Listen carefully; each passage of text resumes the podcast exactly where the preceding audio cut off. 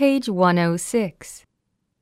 Newton, who was born the year that Galileo died, 1642, took the new line of thought much farther.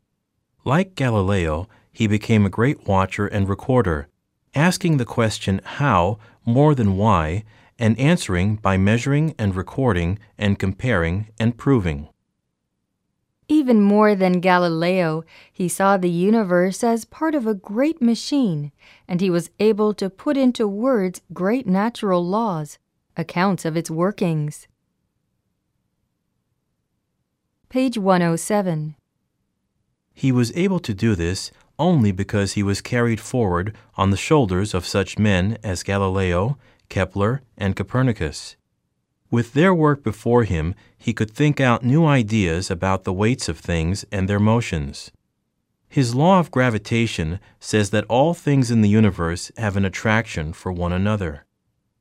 It was only by standing on Newton's and other scientists' shoulders that Einstein, 1879 to 1955, was able to get his picture of the universe and work out new ideas about time and space and energy.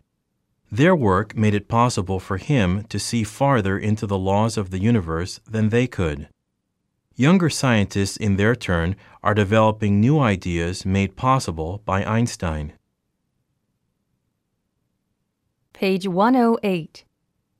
The thinking of scientists has become clearer and truer as their instruments have become better. Galileo made one of the first microscopes as well as the first telescope, and by the middle of the 17th century, this new instrument had opened up another world, a world of things too small for our eyes by themselves to see. The microscope made possible the discovery of the cell structure of all living things. Even the human body could be pictured now as a great machine with millions upon millions of working parts, each part a cell. Page 109.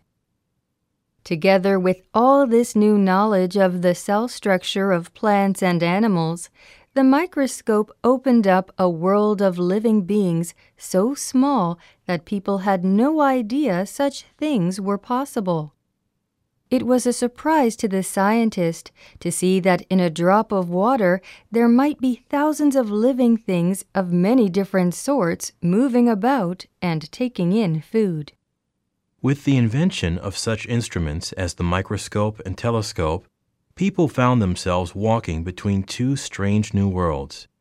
One too far off and great, the other too near and small for anyone but the scientist to know much about or do much about. As science developed, thinking people came to feel less and less at home in the universe.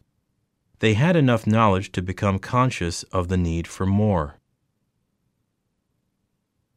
Page 110. Our bodies can be looked upon as machines which are kept going by fuel. As food is burned up in the body cells, it gives us heat and other sorts of energy. All through our lives, from birth to death, we must be supplied with energy. Even when we are sleeping, we are using up some food to keep our bodies warm. Our lungs and heart keep on working. Some animals sleep through the cold winter weather, snakes, for example. When they are asleep, their rate of breathing and pulse rate and temperature go down, and less food is needed. Only animals that can store enough fat in their bodies to keep them alive through the winter can sleep through the months when food is hard to get. Page 111. While our bodies are at rest, the large muscles are not in use. It is these large muscles which pull on our bones and let us move as we want to. Hard work with our large muscles uses up energy quickly so that we come to feel hungry and want to eat. The more we know about the parts of our bodies and their work, the more new questions come to our minds. Questions such as How is it possible for all the different parts of us to grow from one cell? How is it possible for all the millions of cells in our growing bodies to go on doing what they do without our being conscious of their workings. Page 112.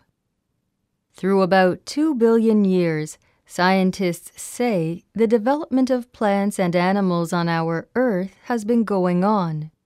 At first, both were very small, much less than a pinpoint in size. We might say that the first plants or animals were bodies living in one roomed houses, too small for the eye to see. All the housekeeping went on in one room. Such cells take food in and let waste out. They do not give birth to new cells, but divide to become two daughter cells. These three pictures show the division of a cell into two separate cells, each of which may in turn divide into two more.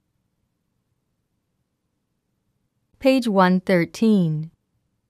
The Earth itself is thought to be more than twice as old as life on it. Our picture of what it was like two billion years ago is of a great ball about as hot on its surface as boiling water.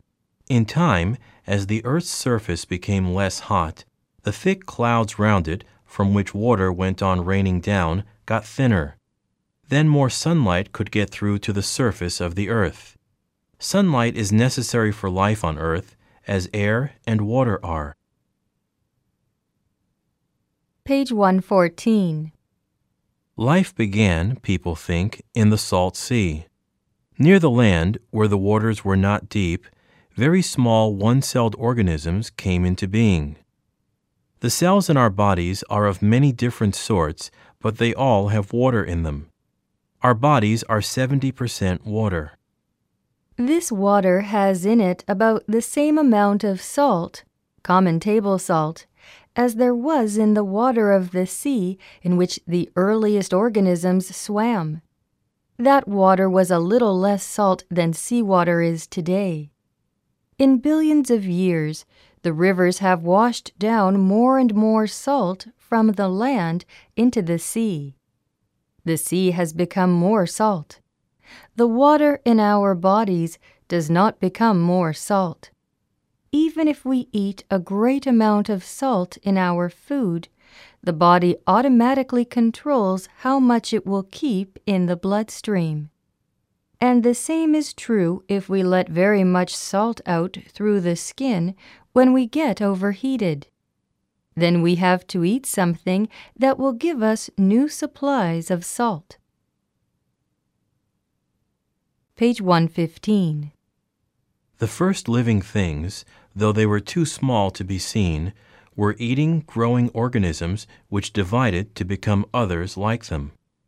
Under a microscope, a cell looks like a bit of clear jelly with a thin wall round it. Very small openings in the walls of the cell let food in and waste out. In every cell, there is a part like a little ball. This is the nucleus, which organizes the work of the cell. Though cells were discovered two and a half centuries ago, it is only in the last hundred years that knowledge of the work of the nucleus has developed. It is this nucleus which keeps the cell working at what has to be done. It is to the cell what London is to Britain, New Delhi to India, Beijing to China. It is the seat of government.